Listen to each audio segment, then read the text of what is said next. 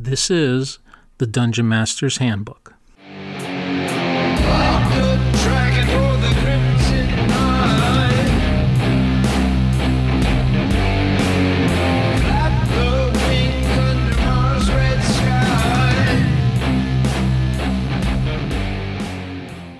Hello and welcome. I'm Michael Shorten, also known as Chicago Wiz, and this is episode thirty-four, Demystifying Advanced Dungeons and Dragons, and we're going to be talking about evasion and pursuit.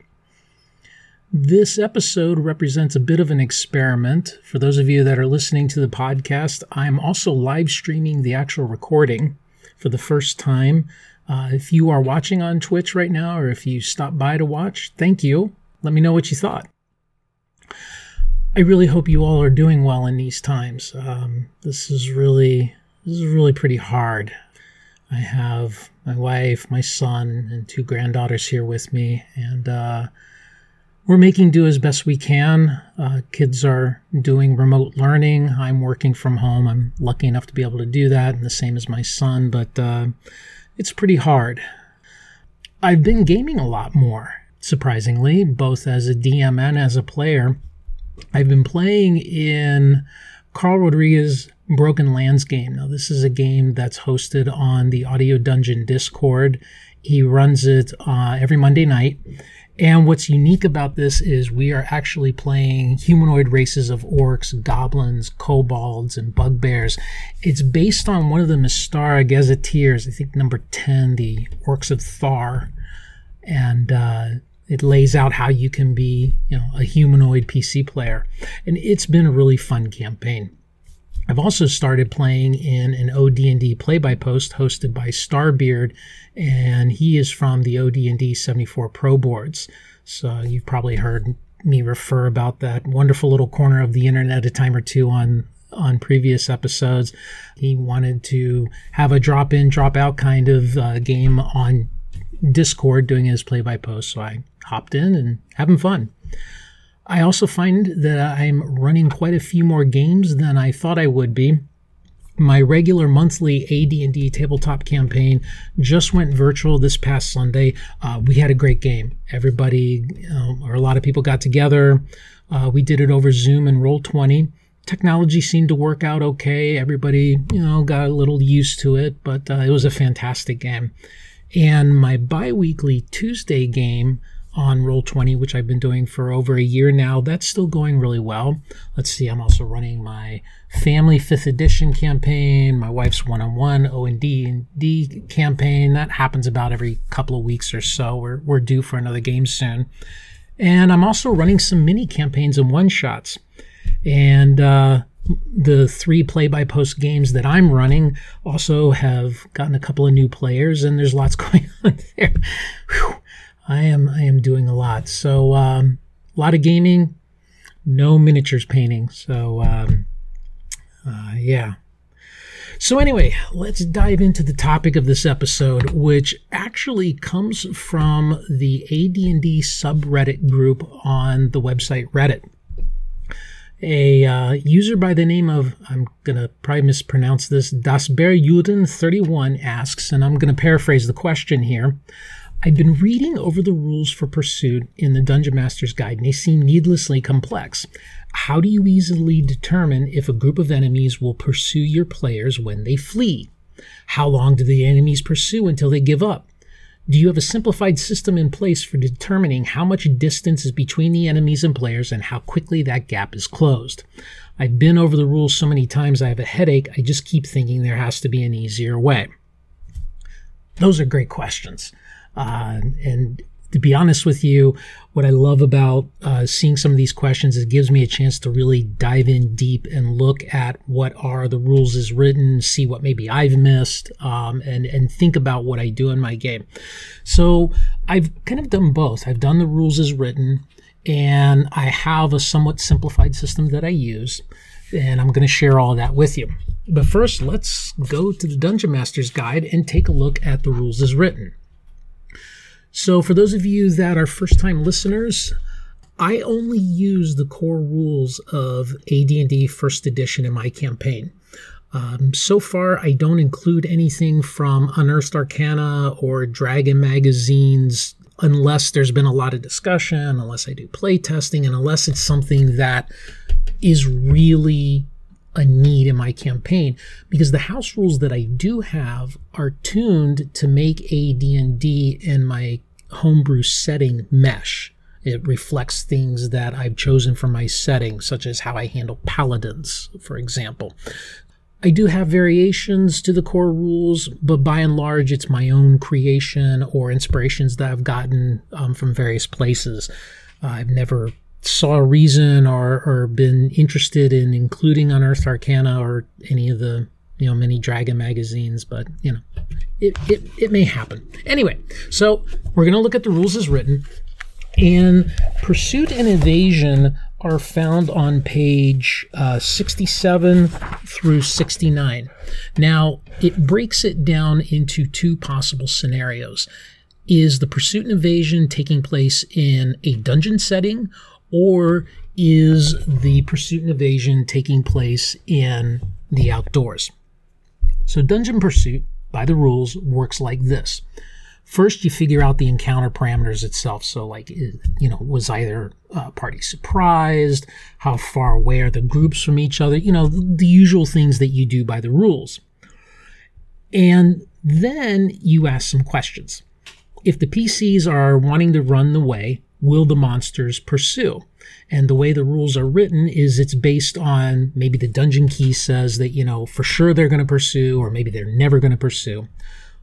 If you don't have a specific scenario, then you look at the monster's intelligence and the situation that you find yourself in. You know, what are the party sizes? What's the likelihood that the monsters could overcome the P Cs and so on? There's some different um, variations and questions to ask in the rules. And then you throw dice to see, will the monsters actually pursue? And it's based on a percentage. If pursue happens, then you have to look at who is faster, because who is faster is going to dictate how long pursuit happens and under what conditions it may end. If pursuit is happening, then there are things that can happen that will cause distractions. Things like the P Cs using doors, perhaps they'll quick slam a door shut.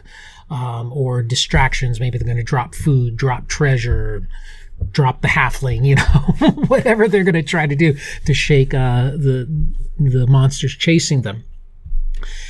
For each round, what you're supposed to do by the rules is you map out comparing the slowest P C to the fastest monster. Now, that probably means that if you have a mixed group, your party's going to end up spread out with your speedy people down the hallway and your heavily laden paladin who's in plate mail and is only moving three inches around uh, is lagging far behind. But when the fastest monster catches up with the slowest P C, then you've got combat. Um, also, in a dungeon pursuit, you don't, you're not mapping. You're describing the layout to the players, and, you know, you're running down a corridor, there's a door to your left, you keep going, yes, okay, you, you know, you come to a chamber, there's an exit in front of you, the exit to the left, which way you're going to go. You don't describe anything unless it's something that, you know, would physically stop them. So that's Dungeon Pursuit. On the surface, it doesn't sound too complicated, but when you get into the rules, there's it can seem a little overwhelming. But let's take a look at the rules as written for outdoor pursuit. Now, interestingly, you would think that outdoor pursuit would maybe be more complicated, but it's not. It's actually a lot more simply stated. First, you figure out the encounter scenario. You know, again, is there surprise? How far away are you from each other? And, and, and so on. And if it's not a case of surprise, then you have a math problem to figure out of the percentage of someone evading pursuit. So let's say the P Cs wanted to evade pursuit. There's a base eighty percent chance that they might be able to evade an encounter outdoors, but it's modified by four things. The, the comparative speed, so, you know, who's the fastest, the terrain that you find yourself in, the size of the parties, and then what are the lighting conditions. And so you adjust your base chance based on those factors. And there's, again, it's on page um, page sixty-nine. It's a very simple chart, maybe about a paragraph long.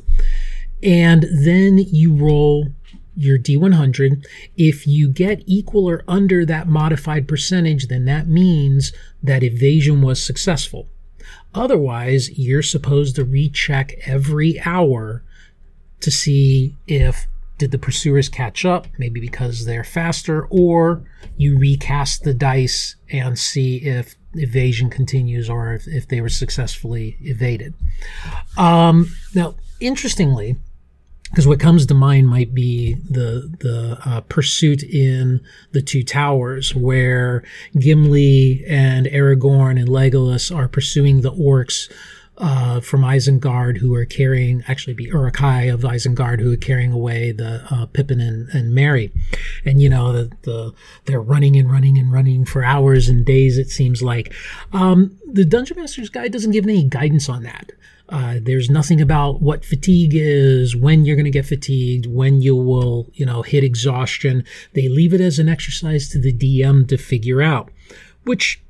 okay, you know, then that does give you a little bit of possibility. Maybe you do want it to be fantastic to where you could have somebody run for hours on end, or maybe you want something a bit more realistic. So those are the two scenarios. That's the way the rules is written, lay them out. It can be a little complex because the way the rules give it, pursuit and evasion become a type of a mini game. Uh, you know, how how fast are you going versus your pursuers? What kind of terrain are you in? You know, if you're underground, are you going to run to a door and slam it shut? And so there's all kinds of things that you can do during that. And they lay out some guidelines on dice rolls to use. Because it's A D and D and because we're in the first edition and we're talking about High Gygaxian, I, I think that reading those rules might make it a little overwhelming to have to figure all this stuff out and run the pursuit evasion minigame, especially if you're coming from a more modern environment where all of this stuff may be summed up with a couple of dice rolls, or you come from, say, a basic D and D approach where things are pretty simple. In fact, when, when you read the nineteen eighty-one Moldvay Basic Expert D and D rules, really pursuit and evasion comes down to two things. First, is it a monster reaction check? Do they pursue or not? Secondly, who is uh, who is faster? And if the P Cs uh, get out of sight, then they evade. And really, that's about their, all there is to it. Now, here's another interesting point while I was researching this. A lot of times when A D and D is complicated and complex, whether because of the rules being spread out all over the place or just the language, Um, I use Osric. Now, Osric being a modern retro clone, quite often will lay things out in a language that helps to clarify maybe what the first edition rules had. But in this case, Osric has absolutely nothing about pursuit and evasion. The only thing they mention is that one has to uh, rest for a couple of hours after pursuit and evasion occurs. Thanks a lot, guys. So getting to the question of what do I do? So I've done the rules as written for outdoor pursuit. In fact, I just did it recently with one of my uh, solo play-by-post games. And the reason I do it, the rules as written for outdoors, because it's really easy. It's just a table. It's just a percentage roll with some modifiers. And it's a pretty straightforward calculation. So let me give you an example. And this is from the, uh, uh, from the game I did. The P C is Bel-Elder. He is on horseback, and he's riding through the plains of Eresia on a solo scouting mission. It's midday. He encounters a group of twelve goblins riding on wargs, and I determined that neither group was surprised. So according to the rules as written, for an outdoor encounter, you can be anywhere from uh, six inches to twenty-four inches apart. And in this case, the distance between the two groups was nineteen inches. Well, Bel-Elder decided that since he's by himself, and discretion being the better part of valor, he decided to evade. So I looked at what the uh, speeds were. Now, Bel-Elder's horse was a light war horse, which moves at a speed of twenty-four inches. The wargs moved at a speed of eighteen inches. So, got all that set up. Now let's figure out what is the likelihood of evasion happening. The base chance, according to the rules, is eighty percent. In this case, the first thing I'm going to look at is the movement speed. So since Bel-Elder is faster, that gives him a bonus of ten percent, so now it's ninety percent likely that he's going to be able to evade. What's the terrain? It's plains, open grasslands. That penalizes that uh, check by fifty percent, so now the base chance is forty percent that Bel-Elder is going to be able to evade. Since Bel-Elder is only one person, he gets a bonus of ten percent, so now we're up to forty percent. The total number of creatures, goblins and wargs, is twenty-four, so now we're going to deduct twenty percent from that chance of evasion, so now we're so now we're at a base of twenty. Okay, got that? It takes a little, it takes a little uh, going, uh, and, and I'm going here and got the math. Yeah, yeah, forty. Yeah. So oh, so we were fifty. So it's actually thirty percent chance of evasion. Now it's full daylight, so deduct another thirty percent from the the modification, which now puts us at ten percent of a chance of evasion. I did the roll. Bel-Elder did not get ten percent or less, so he cannot evade the goblin party, so now it's a matter of speed. Now, to be honest with you, I jotted this down on a piece of paper, went over the math twice uh, when I did it, and, and that's how it turned out. Remember that in the case of pursuit, the pursued party moves at its slowest rate, and the pursuers moved at their fastest. Here, though, I didn't have to keep track of the mix-out because there was only one in one party, Bel-Elder, who was in a faster horse, and I had the slower um, where uh, it was the wargs and the goblins, but they were all at relatively the same speed. So Bel-Elder, for that hour, was able to keep the distance between him and the wargs. In fact, he was able to increase it because of his faster speed. The rules say that you recheck after every hour, and if for whatever reason the result is zero or less, meaning that there's absolutely no chance of evasion, then a confrontation happens. Now, I don't think that's correct as it's written. I really think that what they meant is that if the adjusted chance is zero percent or less, pursuits are going to be automatic. The uh, P C's not going to be able to evade. So we got the situation. The goblins are chasing uh, Bel-Elder. Slowly and slowly, the goblins are falling behind. At what point, then, do the monsters give up? Well, the rules really don't say. They assume you're going to keep rolling this until evasion happens. I don't agree with that. So I usually add in a monster reaction check to see what they're going to do. Now, my reaction checks are based on two d six. They are based on the basic expert rules. It's just something that I've kept. A D and D uses percentage rules with a lot more modifiers. I haven't adopted that yet. So in this case, because Bel-Elder was faster, after that hour, I did a check on the goblins.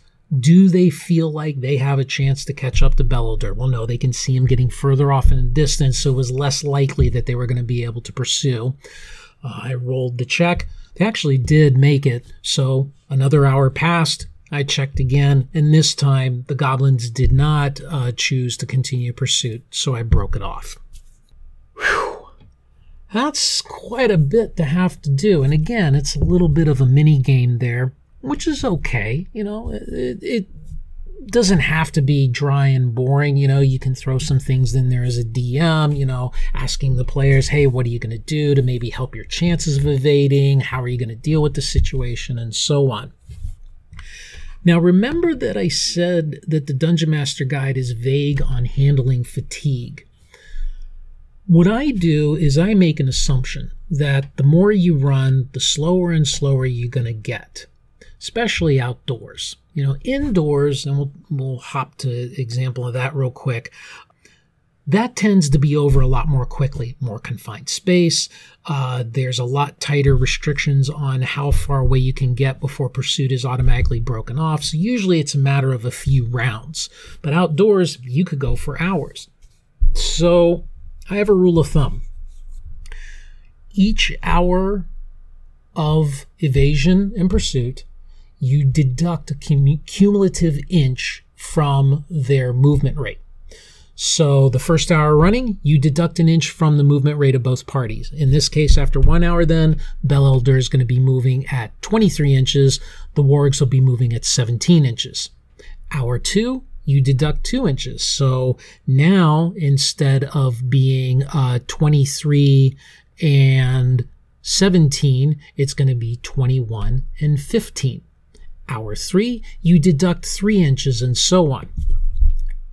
If you get to the point where they hit zero inches, then they're completely exhausted and they cannot move anymore. Uh, they have to rest. I believe the Dungeon Master Guide uh, gives me, uh, I think it's a couple of hours on. I'd have to find that. It, it's in the outdoor movement.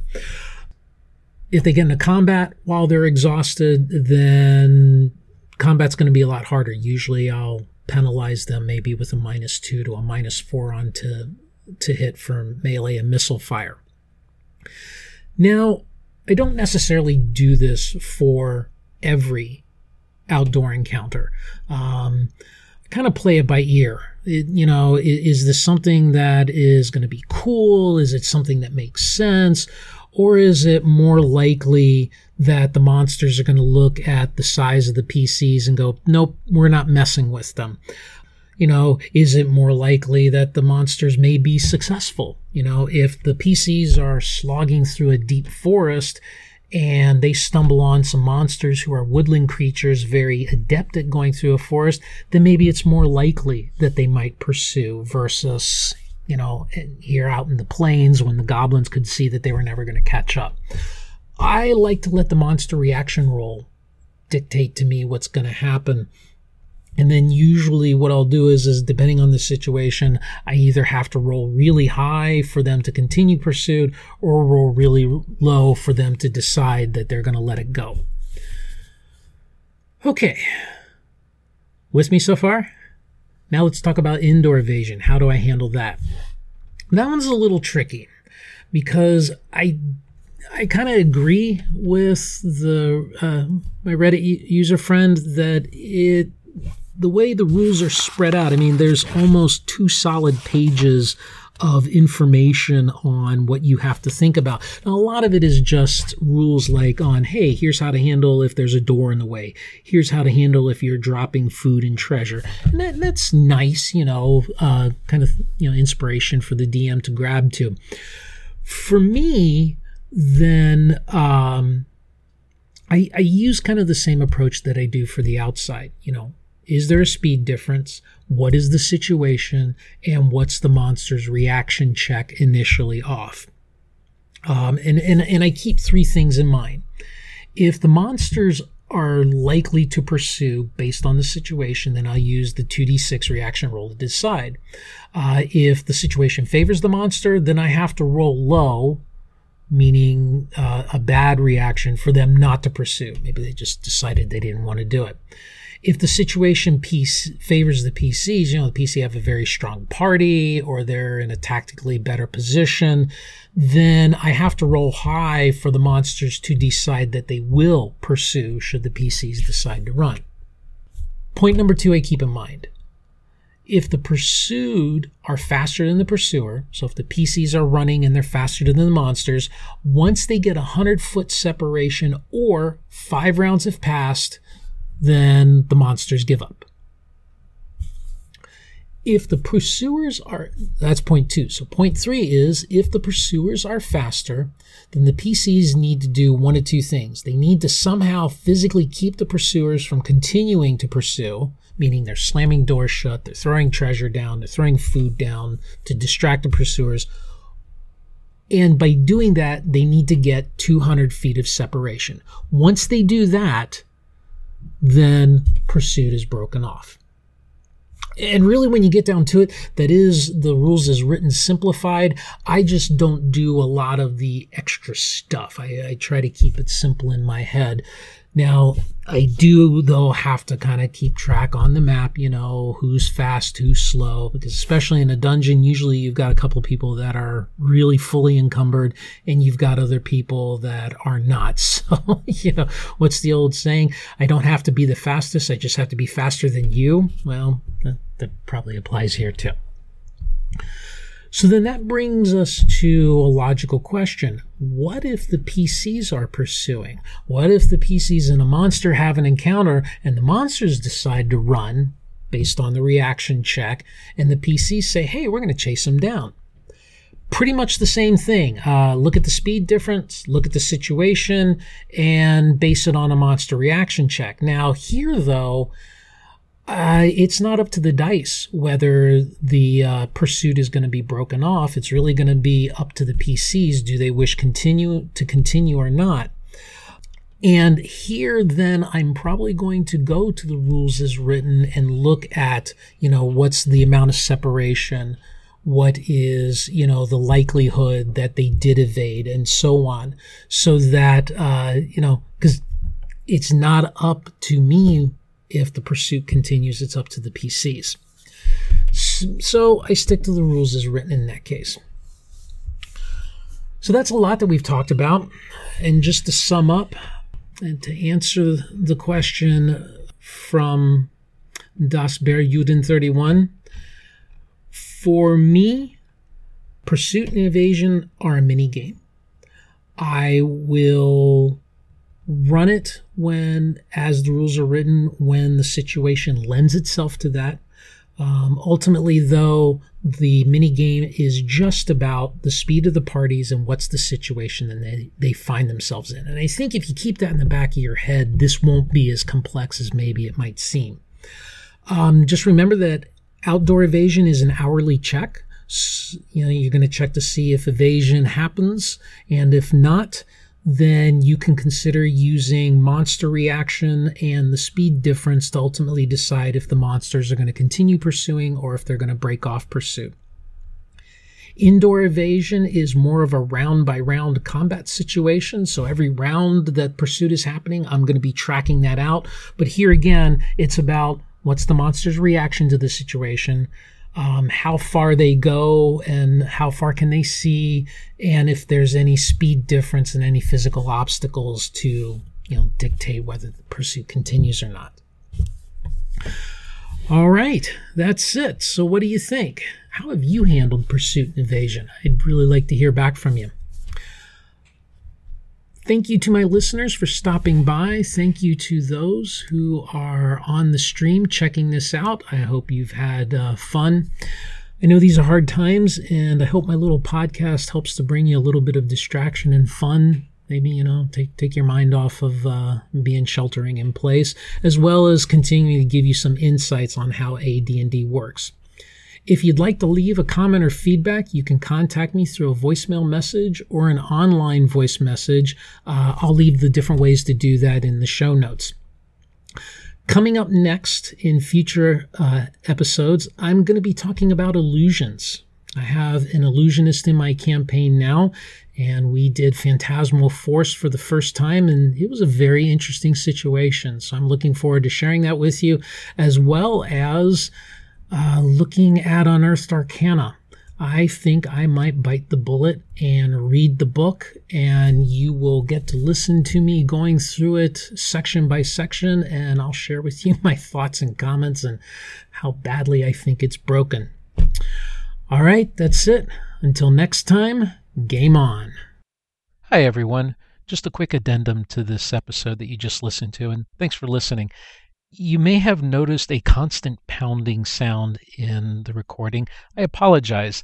I was uh, trying something new. I had a different setup, and my Yeti microphone is ridiculously sensitive, and apparently I'm not allowed to touch the table that it's mounted on. So I apologize for that. We'll figure it out and get it right next time. I tried to filter it out as best I could. Anyway, that's about it. Thanks a lot again. Game on.